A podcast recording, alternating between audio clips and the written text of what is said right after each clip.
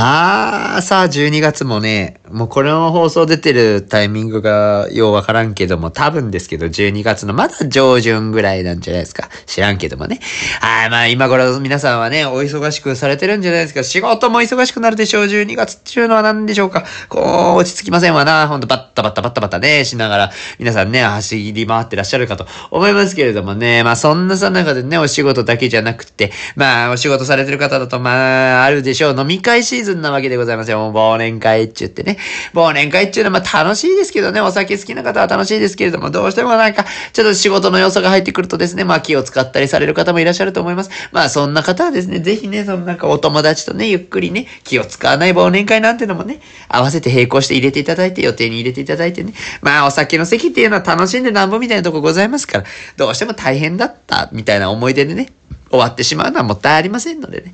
みんな楽しく飲みましょうよというところでございますよ。そんなこんなでね、泥酔レイディオはもういつも通り楽しく飲んでいきたいなと思いますけどもね。本当に忘年会シーズンインしてきたということでね。はい、まあ楽しくね、飲む話でもしましょうか。っていうところでございます。よろしくお願いします。はい、世知辛いを生き抜くのは至難の業。それでも明日また頑張れますように、お酒の力をお借りして吐き出しましょう、この感情。この番組は泥酔レイディオ。シラフじゃ言えない。あんなことこんなこと黙ったままじゃ具合が悪い。喜怒哀楽まるっとひっくるめて好き勝手喋らせていただきます。というわけでこんばんは。ゲラやメンタルながら虚勢を張ってきてます。三好です。ねえ、私の声さ、全然戻んないね。大丈夫かな？もうガラッガラじゃない？なんかその 喋れば喋るほどね、あのなんかしゃがれ声みたいなのがね、すごい響くんですけど、これ酒焼けなのか、酒焼けなのか、前のその MC した時のやつを未だに引きずってるのかっていうね。あ、でももうね、やっぱ乾燥時期だったたのもあって、治りが異常に悪いんですよね。まあこれしゃあないけどね。もうそんなもんだと思って、もう乗り切っていくしかないかななんて軽く思っておりますけれどもね。はい、頑張っていきましょうということでございますよ。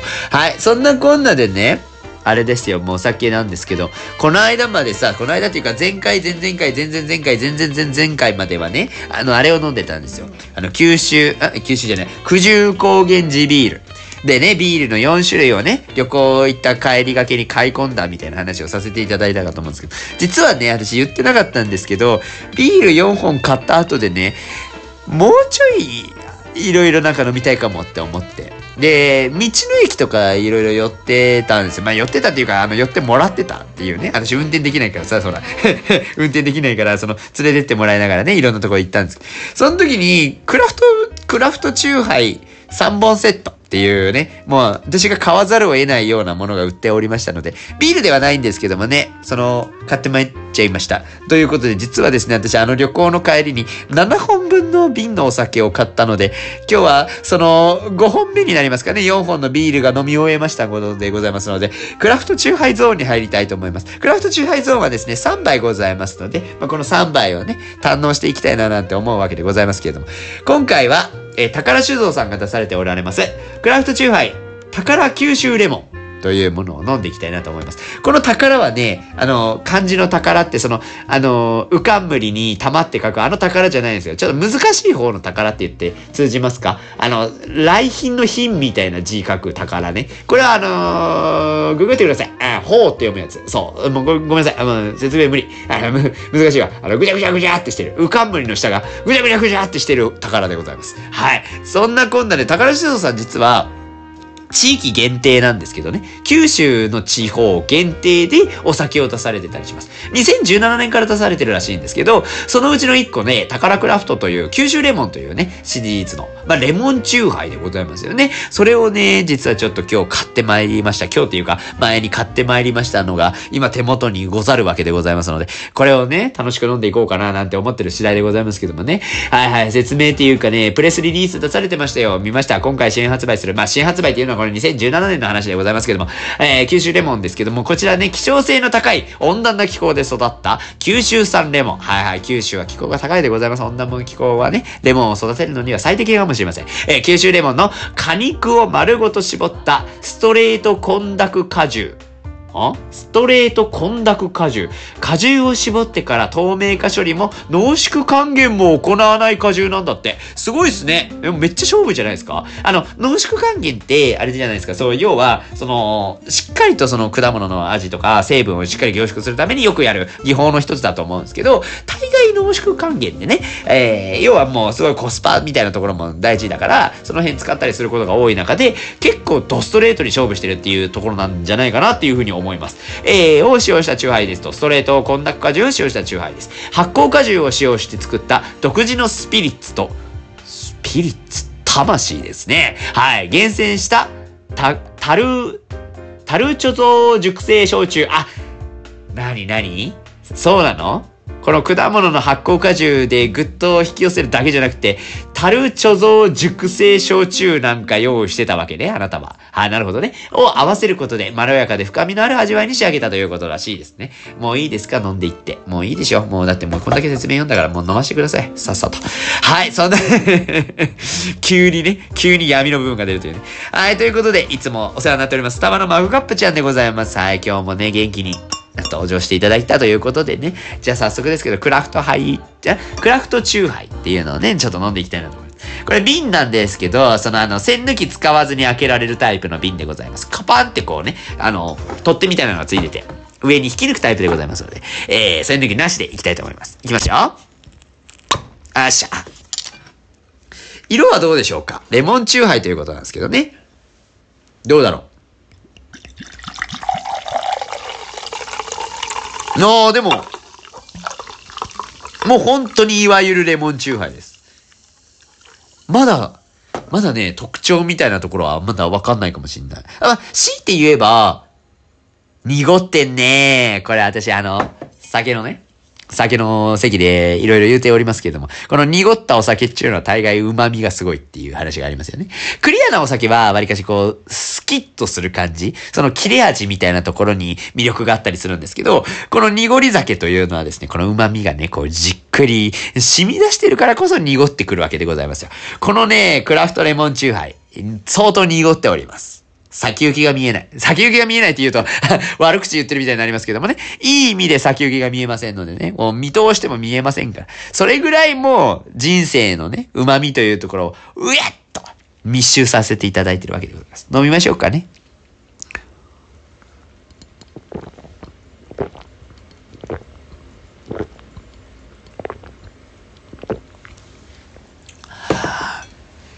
あー、レモン味がすごい効いてますね。まあ、あなたレモン好き？あなたレモン好き？レモン好きだったらこれ好きよ。で、絶対好き。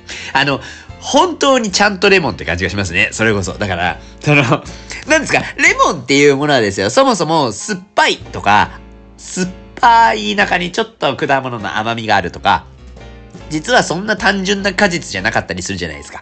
あの、皮のちょっと渋みというか苦みというかね、ああいうのも含めてレモンだと私は思ってるところがあるんですけど、それらがね、全部あるんですよ。だから、ちょっとね、深いんだと思う。うん。甘みはありますけど、ああ、でもそんなに甘すぎないかな。だから結構、スキッとしてる感じがしますね、全体を通して。結構レモンチューハイとか言うと、どちらかというとちょっと甘めに作ってあったりとかして、飲みやすいのは飲みやすくて私も好きなんですけど、これはね、あの、本当にちゃんとそのレモンの皮も含めた、その、ちょっと深みのあるレモン味っていうところを活かした上で、あとやっぱこの酒がうめえんだろうね。多分酒がうめえからこれうめえんだろうな。いかんいかん、これ酔うやつやん。ダメダメダメダメ。やばいやばいやばい。次始めたもん。あー、あー、美味しいな。美味しいんだよな。あ、めえ。めえね、宝酒造っていうのはやっぱ、すげえ会社ですね。あー、うまいもん。これがまた、ごめんなさいね。九州しかないって。まあ、このラジオ聞いていただいている方はね、九州がメインだとは思いますけれども、まあ他にもいらっしゃるのですよ。まあまあ知ってはいて、知ってはいてね、ごめんね、九州にしかないらしいですので。はい、残念ながら、あの、九州にお立ち寄りの際には、何かしらで見つけたら、ぜひ買っていただきたい。私はね、あの、道の駅で見つけましたよ、これね。これ、ダメね、これね。そしてね、今気づいたわ。あー、なるほど。だってそら酔うよ。8%も、アルコール。いいですか？今までね、ビール飲んできたじゃないですか。あのー、あれ、九十高原地ビール飲んできたでしょ？あれはね、5%なんです、全部。大体。5%やな。全部5%なんですけど、これね、8%あるんですよ。この宝クラフト。九州レモンね。8%ってあんた、ビールよりもアルコール強かったら、それもう酔っ払うって。もう酔っ払っとったのに。酔っ払っとった中にこう、後追いをかけますね。だからそのまあ、いい、好き、好きやけどもね、好きやけども、その、加減ちゅうものはね、分かっとかないかんべや。私も死んでしまいますから、そんなに。あんまりにもこう、酔わせてくるあれなると、その、言えんねえ。言えんねえ。本当にねろれつが回らんねはいはいはいはい。今日何の話しようと思ったんだけ？ど、全然覚えてない。全然覚えてない。あ、そうよ。だから忘年会始まりましたね。忘年会のシーズン、イエーイね、忘年会のシーズンが始まりましたけどもね。ほんと年末っちゅうのはあれですね、仕事も増えますけど、飲みも増えますわな。大変ですよ。ね仕事も仕事でやらないかんでしょう。みんなね、そうだと思いますよ。私はね、あの、フリーランスというところもありまして、どちらかというと、まあ、年中、年がら年中っていう感じもありますので、なんか季節柄、ここの年末の時期がめっちゃ忙しいかって言われると、実はそんなでもなかったりするんですよね。ただ、まあ、ほんとね、お仕事の業種によっては、ね、やっぱ年末っていうのはものすごい書き入れ時だったりする業種もあると思いますし、なんだかんだ、いろんな処理をしなければならないタイミングだったりもしますしね。ああ、やっぱね、年末年始で、やっぱ一定ですけど、やっぱお休み期間が発生すると、それに向けて仕事の調整されてたりする会社とかもあったりすると思うんですよ。大変ですよね。もうだって、貴重な5日間が休みになってくるわけでしょで、例えばお客様対応してる会社とかになっちゃうと、余計大変だと思うんですよ。その辺ね。やっぱりもう、その期間が動けないっていうので、じゃあその期間の対応ってどうするんだっけみたいなところをね、システマチックに考えなきゃいけないところとかもあったりして、もうね、本当に大変だと思うんですけど、まあ、いいよね。まあ、でも、忘年会はいるじゃない？いるじゃない？その、なんかその会社でやるやらないは別にしても、忘年会ぐらいしたいじゃない？わかんない。したいかしたくないかそれぞれ違うでしょうけど、なんか忘れたいこともあるじゃない？なんかね。みんなもね、みんなは人生楽しんでるかもしんない。いや、まあ私も楽しんでますけど、楽しんでるのよ。楽しんでるけど、楽しんだ上で年忘れしたいこともあるじゃない いろいろあるじゃない人間生きてたらね。そんなの1年に1回ぐらいは生産するタイミングがあったっていいじゃないですかっていう話でございますよ。ね、やっぱ忘年会ぐらいやりましょうよっていうところで。ただまああれですね、本当に私もフリーランスになって気づきましたけれども。あの、その、所属する組織っていうのがね、増えれば増えるほどね、忘年会の数っていうのは、比例して増えていくわけでございますよね。はいはいはい、いっぱい増えますよ。もちろん、その、私はね、飲みの席はすごい大好きでございます。もう、大好きなのは分かってるでしょデイスイレイディオとかするぐらいですから。ね、ただのアル中ですよ、本当に。そうな分かってると思いますけど。いやー、まあでもこうやってね、所属する組織が増えて、えー、忘年会が増えると。いや、いろんなところにね、関わっていかせて、生きて、生かせていただいている、生きさせて、生きさせていただいている、生を実感させていただいているんだということをね、改めてこう思い起こすことがございますけれどもね。まあまあまあ、肝臓は死にますわな、ということで。はいはいはい、いっぱいあってね。実はちょっとね、一個逃しちゃったところとかもね、そうそう、だから予定が合わなかったりもしますよね。ほんと所属組織がもう被っちゃったりとかして、ごめんなさい、もう先約でここが入ったのでっていう形でちょっと優先させてしまったりとかしてて、実はお会いしてない方もいらっしゃるんでね、まあまあ年末が無理でも年始があるからねっていうところはちょっと楽観視してるところはありますけれども、そうそうそう。結構やっぱね、そういう飲み会の数がすごい増えたなーって、この12月入りまして、いろいろ思ってたりはいたしますけれどもね。まあ、ここで思うのはやっぱその、まあ、お金はかかりますわな。そのね、普段からまあ、私も、まあ、家でね、お一人、お一人様飲みっていうところをね、まあ、こういうデイスイレイディを口実にやってるわけでございますけど、ね、最近はもうこれが板についてきたというか、もうこのデイスイレイディをやり始めてから、まあ、家で一人でゆっくり飲むみたいなのがもうまあ、ドハマりしてるわけでございますよね。まあ、飲みやすい。飲みやすいんですよ。まあ、なんか、いちいちさ、おつまみとかもさ、考えずに、飲めるわけじゃないですか。私もあんまりね、まあ、普段は食べるんですよ。そのお酒飲んだらお腹めっちゃすくし、今もちょっと空いてるんですけど、まあね、もうこうやっておしゃべりしてるからね、もうなんかご飯も食べずに一人でガパガパガパガパ飲んでる感じはあるんですけども、まあ、そんなことをしておりましたらですね、やっぱ酒代というのはね、酒代酒代っていうのはね、結構かかってくるわけでございます。まあ、毎回講座とにらめっこでございます。ああ、ギリギリ、ああ、あっちゃーみたいなのを思ったりはいたしますけれどもね、ありがたいことにお仕事いただけたりもしておりまして、この年末に関しましては、書き入れ時ということで、しっかりとお仕事稼がせていただいたので、ちょっと大丈夫かな？ある程度1日1本ぐらい飲んでも大丈夫ぐらいには一応稼げたなっていうところは、あ自画自賛させていただきますけれどもね、はい、何め、何、まあ安心で、安心で飲んでいい、安心と安全の、安心と安全の酒は飲めると思いますよ。はい、そんなことを思っておりますけれどもね。はいはいはい、もうダメだ。これちょ、今日ダメだな。これフラフラしてきてんな。これね、すごいな。この、チューハイがやべえわ。よし、これなんか、なんか既視感あんなって思ったら、あの時と似てるんですよね。あー、名前忘れて、ストゼロ。ストゼロ飲んだ時と同じような感覚。8%は多分自分にはちょっと強いのかな。うん、そうだろうね。うん、最近ちょっと考えてきた。なんか、飲めるアルコール度数と、飲んではいけないアルコール度数があるんだろうなって思うんですけどね。まあ、好きなんですよ。一様に全部愛してる。愛してるのよ、お酒に関しては。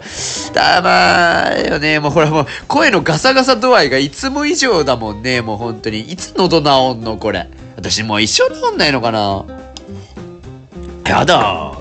ねえ嫌だね。本当にね、早く戻ってほしいと思う今日この頃ですよ。本当に今日この頃、この頃、ゴロゴロゴロですけども、はい、思っておりますけどもね。はいはいはいはい。まあ、忘年会シーズンがインしてきたということでっていうタイトルに今回はしようと思ってるんですけどね。まだまだ、あの、設定も何もしてないんですけど、ね、そんなタイトルを思い浮かべてるんです。私のね、まあ、忘年会と言いますと、やっぱり、会社員時代かな。語らざるを得ませんよね。これ、会社員時代って言っちゃうと、もう、名前分かっちゃうから、言うんですけどね。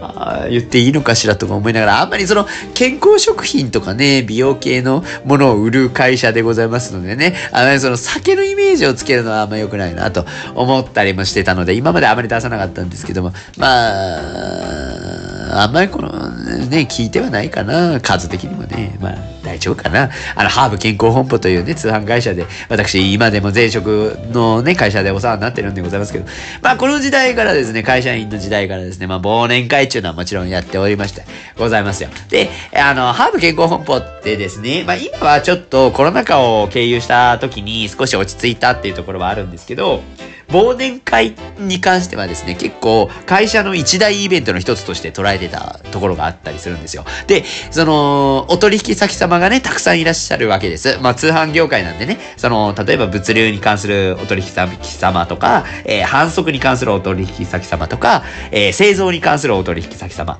あ商品開発に関するお取引先様とかね、いろんな方がいらっしゃる中で、えー、皆さんをお招きして、年に2回は飲み会をしましょうというところが、ハーブ健康法ももともとはあったんでございますよ。なあ、そう、だから夏の時期と冬の時期でね。夏の時期は夏祭りっていうタイトルでいろいろイベントをやってたんですけど、冬はね、忘年会と兼ねてたんですね。なので、もう忘年会っていうと、まあ、夏のイベントを振り返りつつ、まあ、忘年会として皆さん集まるので、何かしらこう、ちょっと、ちょっとした企画というかゲームものをね、やって、みんなで楽しみましょうというような形で、えー、飲み会をしておったわけでございます。はい。まあそういうね、まあ、お取引先様に対してもね、何かしらこう、還元する場所というところね、もちろんなんかその、お仕事としてのやりとりの中でね、そこは完結する部分もありますけど、まあせめてね、なんかこう、それ以上にいろいろケアをしていただいている部分もあるっていうところから、何かこう、お礼の気持ちをね、出せることで、できることってないかなっていうところを考えたときに、まあ飲み会という形で、まあご招待っていうのをしましょうねっていうようなところを、いろいろこう、会社の代表と、まあ奥様とね、いろいろされていらっしゃいまして。で、それを文化としてずっと続けてきたわけでございますよ。なのでまあ、私の会社員時代の時はもう忘年会っていうものはもう一大イベントだったわけでございますけども、結構ね、タイムテーブルをがっつり作るタイプの忘年会なんですね。まあ、夏祭りっていうものがそもそも結構がっちりしたもので、まあ、規模としては最終的には100人を超える規模になってたぐらいの本当にもう、ちゃんと企画して、ちゃんと漢字の人数を把握しないと、あ、把握しないというか、あ配置しておかないと、回らないぐらいの飲み会を年に2回やるんですよ。だからまあ、それで私はだいぶ鍛えられたんですね。まあ、お察しの通りですけど、私飲み会要員なんで、えっ、ー、と、一応その企画から関わるんですね。で、もうタイムテーブル作るのも私でした。だからもうタイムテーブルはもう誰かが企画職が作んないと、その、社長が要は相談をしたりとか、こういうことやりたいよねって言える、すぐパッといける人間っていうのが、まあ企画職の人間で、まあ私がその最たる一人だったんですよ。なので、もう自分で、あ社長と話したことを、タイムテーブルというか、まあ、エクセルにね、ある程度こう、時間系列で、もう1分単位で刻んでましたよ。だから1分単位でずーっと全部1分書き出して、この1分の何分後にはこれをやります、これをやります、これをやります。あなたはここでこういうところをやります、みたいな人ごとにこう、スケジューリングを出して、えそれを実際にこう動いてくれるスタッフのみんなを一回事前に集めといて、あのね、こう、忘年会に関してはこういうことを企画としてやりますと。で、これはもう皆さん大変です。先に言います。大変です。なので、皆さん裏方でもこう分担をして動くというところをやりたいと思います。皆さん、A さんさんはここをやってください。B さんはここをやってください。C さんはここは一旦休んでいただいて、その後で出てくるので、一旦ご飯食べてもらっていいですか？みたいなことを裏で綿密にやってたりしたんですよ。っていうのをずっとやってたのが忘年会でした。そう、だからね、私の中の忘年会のイメージは結構、準備がものすごくしっかりと必要なタイプの忘年会をイメージしているところはあったりはしますかね。まあそれもね、コロナで今、今はもう本当になくなりまして、この間もね、この間っていうか、それこそ12月の頭に忘年会にね、あの、ハーブ健康本舗さんから誘ってもらったんですよ。一応業務委託という立場もあるんでね、あの、偉そうに言っていいものかっていうのは迷いましたけれども、どちらにせよそのブログの企画としても、その忘年会の中のコンテンツをちょっと取り上げるっていうのが裏としてはあったので、ご案内させて、ご案内させて、えー、ご招待いただきました。ね、ありがたいことにね、あの、一緒に飲みました。皆さんとね、飲んで。で、二次会までね、あの、社長から実はもうその あの その、業務でね、行った時に、第一、第一、二次会来れる？って、ちっちゃい声でね、聞かれて、あ、二次会も参加させていただきます、つって。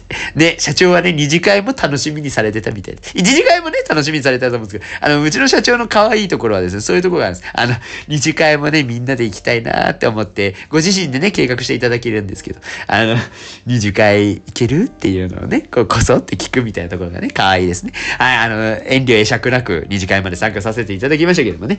はい、はい、今年はね、そんな感じで、まあ私もほとんど、ほとんど何もせず、本当にもうブログ用に写真撮ったぐらいで済んだやつなんですけど、昔はね、本当にがっつり準備とかに関わらせていただいていましたね。だからそうそうそう、結構、まあ、何ですか？忘年会って醍醐味としては、まあ私もこんなね、泥酔レイドでクソ飲んでますのでね、まあお酒飲むのがすごい楽しいんですけど、まあ2次会とかはね、飲んでましたよ。もう2次会ぐらいまで行くとね、もうさすがに飲みますけど、まあ仕事中の飲み会なんでね、まあ一応お仕事として乗り切るわけですよ。まあまああくまでもこれはもう皆さんに楽しんでいただくために、自分がもう、あの、しっかりと裏方部分っていうところを頑張るべきであると思って、そういうね、責任を持って取り組んでおりましたのでね。まあ、ちょうどね、その、同じくその裏方で実際にこう手を動かしてくださるメンバーもいるんですよ。まあそういうメンバーともね、もうちょっと裏で結託しながら、まあね、もう二次会はゆっくりご飯食べましょうね、みたいな。あ、まあなんだったら、まああなた二次会で行かなくて帰ったらいいんじゃない、みたいなね、ところも言いながらね、まあちょっときついでしょ。もうだいぶね、いろいろ疲れたと思いますから、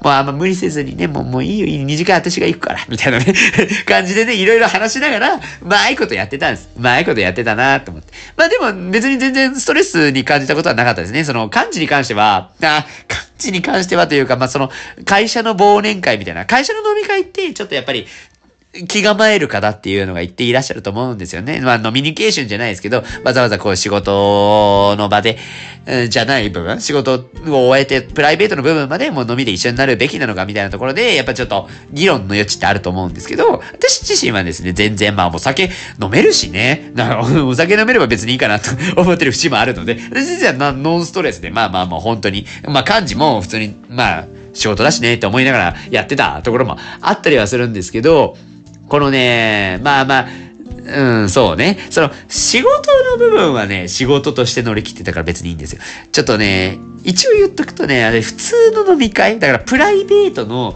飲みの幹事みたいなことを、まあ、やらざるを得ない場面みたいなのがあるんですけど、これはね、なんかいろんな多方面にちょっと毒を吐くみたいなね、もうほんと恐縮なんですけど、私ね、あんまりね、飲み会の幹事ダメなんですよね。ちょっと肌に合わないというかね。好きなんですよ。飲み会自体はすごい好きなんですけど、なんか感知するぐらいだったら、家で一人で飲んでもいいかなとか思っちゃう側の人なんですよね。そう。っていう話してもいいですか？ごめんね。ごめんね。はいはい。すいません。本当にね。申し訳ない。なんか感じをね、していただける方がいたら、それはもう私はもう全力で乗っかりますよ。もうありがとうございます。つって。もう何でもする。あ、お手伝いはする。お手伝いはするんです。お手伝いはいいの。漢字の仕事がめんどくさいとか言ってるわけじゃなくて、漢字で、そのなんか、気を回すのが苦手なんですよ、実を言うと。苦手、苦手でいいんだよね。できるかどうかは別としても、なんかね、あんま好きじゃないんですよね。これね、大学時代からなんです。大学生の時って、私どっちかというと漢字側に回るポジションが何回かあったんですよ。もうこれはね、クラスの飲み会とかで、なんとなく漢字するやつって決まってくるじゃないですか。で、私がそのやつだったんです。で、で、まあそれはそうで別に良かったんですけど、ちょっとね、うちの、まあ、学部、大学、な、なんかどっかで話しましたよね。一応、九州大学の21世紀プログラムっていう、ところですね。学部というか家庭なんですけど、21世紀プログラム家庭っていうところの8期生なんですね、私が。まあ、21世紀プログラムっていうのが、そのなんか実際に大学に入学して、自分の興味分野に合わせて、えー、別の学部の授業を受けながら、きょ、えー、なんですか、その、教授のところにお願いして卒論書かせてもらうみたいな感じで、えー、最終的には卒業するみたいな。もうすごいざっくり説明してますけどね。そういうなんか入った後で自分の興味分野を伸ばしていくみたいなプログラムの過程だったんですけど、そこに入学をして、まあ、そういう同じ境遇の、それこそ21世紀プログラムの学生同士はやっぱ仲良くなったりするんですよ。で、まあ同期同士でちょっと飲み会でもしようかみたいになった時の漢字とか私も一応ちょっとやったことがあるんですけど、まあ、その、なんていうんですか、まあ学部時代がね、ちょっと特殊というか、ちょっと変わったプログラムのところになりますので、人間もね、集まる人間も、まあちょっと、なんでしょうか、癖があるというか、特殊というかね、あの、マイペースというかね、自由人というかね、そういうやつが集いますのでね、あの、ドタキャンがすごい多いんですよ。まあ、まあ、ちょっと今までのね、飲み会とか振り返ると、大人になってからもね、いろいろプライベートの飲み会とかも一応参加をさせていただきましたし、なんだったら開催する時もありましたけど、まあ、それにつけてもやっぱ歴代で一番と言っていいぐらいドタキャンが多かったですね。はい。これもドタキャン恐怖症でございますよ、本当に。漢字をしてた時のドタキャンっていうのはね、ドキドキしますよ。いや、なんか私もともと、その、なんて言うんですか、あの、決してその、堂々としてないというか おどおどしてますんでね。例えばそのお店に何人ですって伝えて、10人ですって伝えたとして、えっ、ー、と、当日になって8人になりましたみたいな。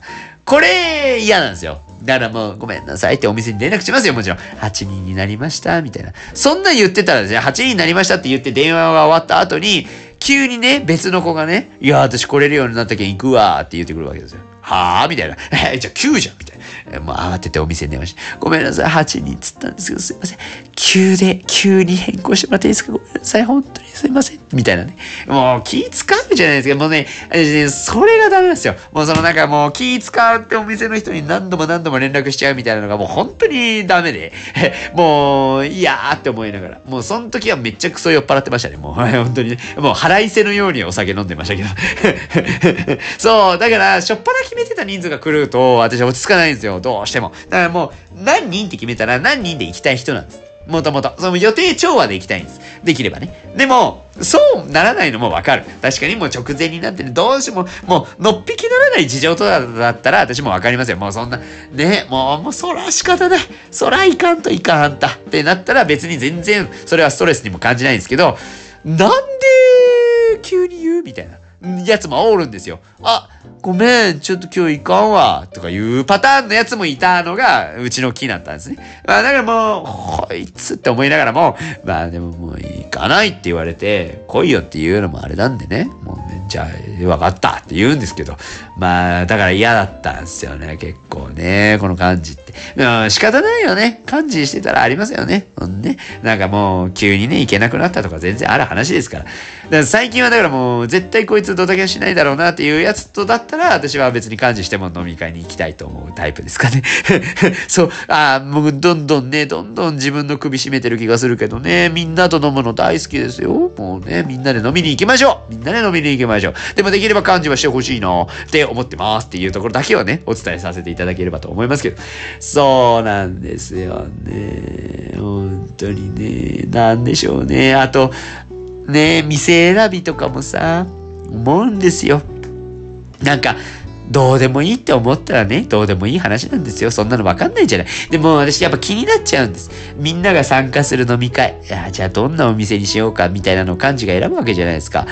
もう、気すごい使うのよ。そのなんか、例えばじゃあ、みんなあの人はワインがすごい好きだからワインがあった方がいいかなとか、その、何ですか？いやあの人結構日本酒ガッパガッパ飲む傾向あるから、やっぱこれでいくとお座敷とかの方がいいかな、みたいなところとか。でもあんまなんか何でもかんでもあるみたいなタイプのところだと結構安っぽい感じがしちゃって、それだとなんかあんまり面白くないかなとか、もういっそのこと結構コンセプトにすごい尖ったやつのところとかの方がこのメンツだと合うかな、みたいなところとか、ずーっと考えるの。でね、もう嫌なの。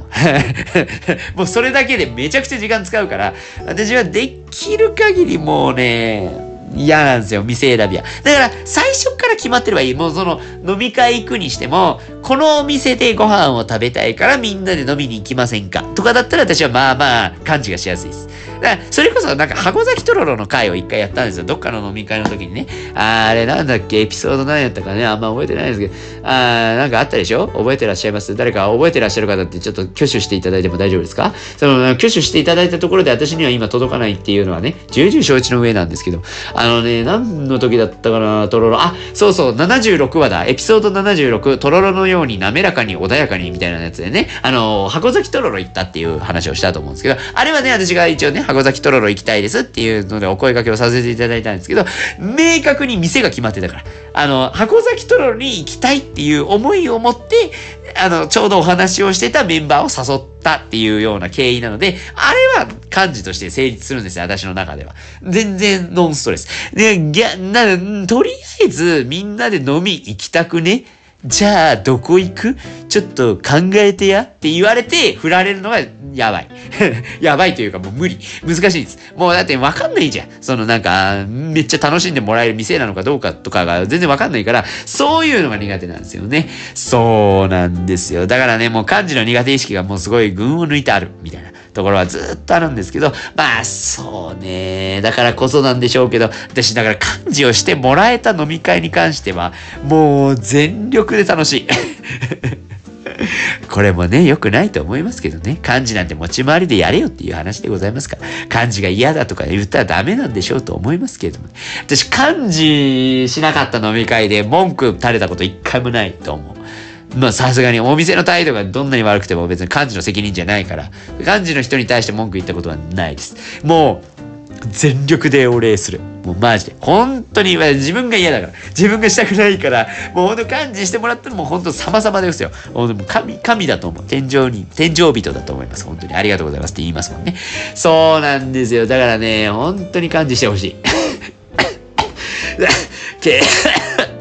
結論がね、感じしてほしいになっちゃいました。いやー、そうなんですよね。もう本当にだから感じできる人結構尊敬してます。だからもう本当に、みんなを取りまとめて、あの、みんなの好みとかもね、結構反映してくれるじゃないですか、感知してくれる人。なんか私の前の周りの身の回りの人は、みんなね、結構感知するってなったら、いろいろなんか、みんなのこととか考えていろいろ計画してくれる人がたくさん周りにいるので、すごい嬉しかった、嬉しいですし、楽しいですしね、参加してて。やっぱ、その感じ力というか、本当に感じるので、すごい嬉しいですよね。本当なんかね、俺の一つでもしなきゃなとは思うんですけれどもね、なんかか本当に代わりに感じするよって言い出せないのは私、それはちょっとあったりする。まあお手伝いはいいんですけどね、お手伝いの冒頭でも言いましたけど、お手伝いは全然する。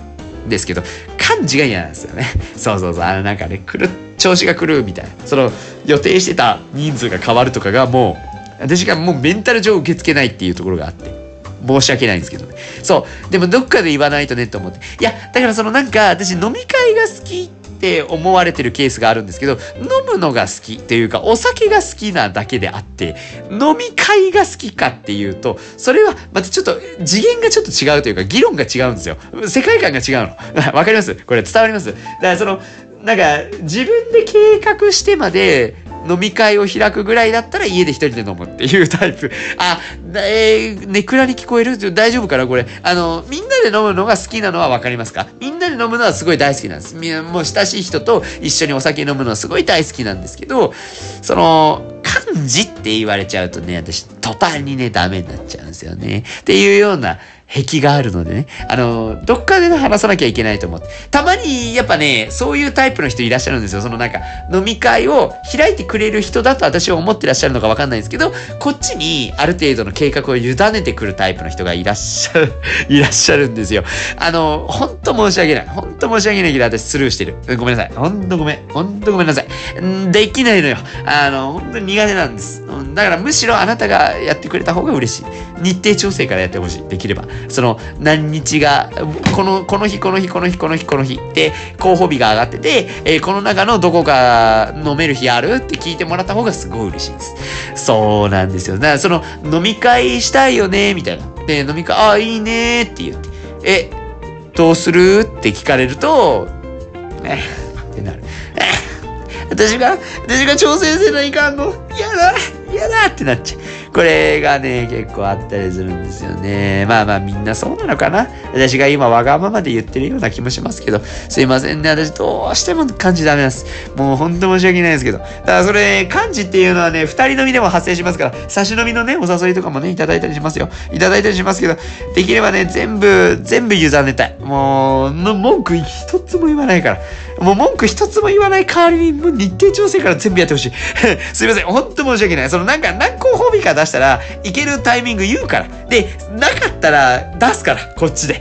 新しい候補日出すので、そういう感じでやらせていただけるとすごいありがたいですね。すいません。もう本当に苦手なんです、漢字は。お店選ぶとかも苦手なんで、もう本当申し訳ないですけど。で、これだけは言いたかった。なんか私の本音として、どっかで、ね、伝えなければならないと思いましたけど、年内に伝えられてよかったなと思っておりますでございますけれどもね。はい。そんなこんなでさ、そういえばそうなんですよ。飲みで思い出したわけ、まあ、もうちょっと暗くなるんですけど、もう一段ね、うわもうほんとね、やらかしたと思った時が黒歴史更新したなと思った。泥酔やるまでゴリレイディを聞かれました皆さん。あの、コラボ企画でね、それこそエールランニングクラブプレゼンツゴリラジオっていうので、藤井翼と斎藤崎昇さんと一緒にラジオやってるやつと、あと斎藤崎昇さんが個人でやられてる番組のサブスリーやるまでラジオっていうのがあるんですよ。そこの番組との3つの番組のコラボで、それぞれの番組で1話ずつこう更新していく形で、飲み会の本当にシンプルな様子をお伝えするっていうような企画をやったんですけど、まあね、泥酔やるまでゴリレイディオっていう名前にふさわしく私が泥酔しまして、恥ずかしい。恥ずかしい、本当に。うちの番組がね、最終章、まあ、この番、この、この放送を出してる時ってもう出てんじゃないかな。もしかしたらね、下手したらで出ると思うんですけど、本当にね、恥が多いね。本当に私はもう嫌やった、あれ。もう本当にごめんなさい。本当に申し訳ない。あの、三人には、三人いたんですよ。その、のぼるさんと、えー、翼とね、あと、ゲストでね、あの、ラダーの平さんっていう方がね、